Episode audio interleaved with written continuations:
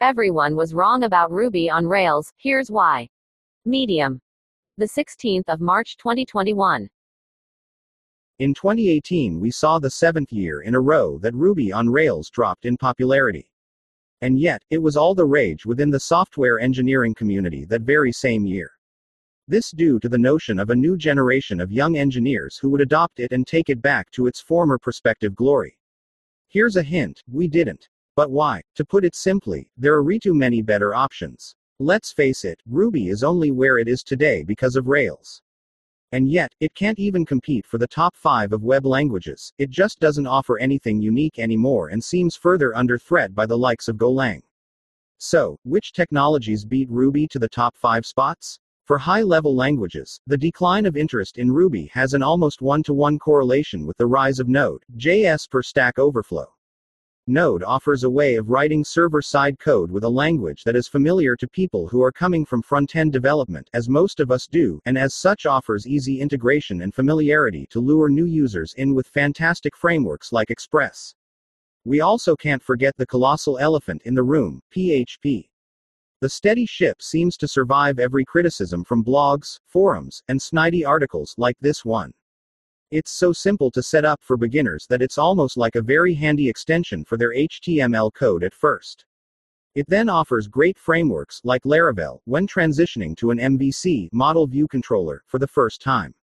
The largest advantage PHP has, however, is its ridiculous market share. It is the #1 language for freelance web developers, mainly due to WordPress making up a massive chunk of the market share that PHP enjoys. Python offers a very similar framework to Rails with Django. I could go on about the speed and other advantages Django has over Rails, but more importantly are the wider use cases that Python has to offer. When somebody decides to learn Python, they open the possibility of quickly being able to pick up other concepts like ML, AI, etc. that Python excels at without having to learn a new syntax and get familiar with a new community. This also allows Python developers to utilize those skills within Python's web frameworks, whose diversity of which is also a significant advantage.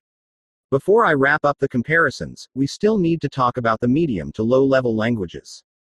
When the need for speed is in play, Ruby isn't even in the conversation, and choices like Java or C# become the clear choices over high-level languages, especially Ruby. With all of that being said, Ruby doesn't make the top 5 due to how slow it is in comparison to the lower-level languages, but more importantly due to how old and generic its features and use cases seem to be when compared with other high-level languages.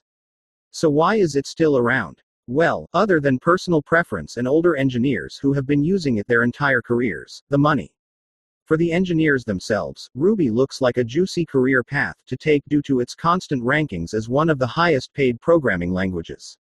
So, if you're a Ruby developer, congratulations, you're somehow in very high demand. Despite all of the reasons not to, your company decided to choose the most unattractive and expensive language on the market.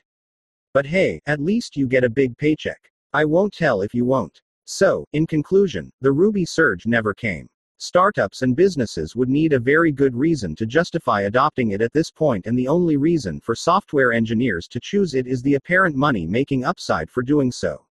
Ruby isn't going away anytime soon, but it definitely never made the comeback to the top that was prophesized.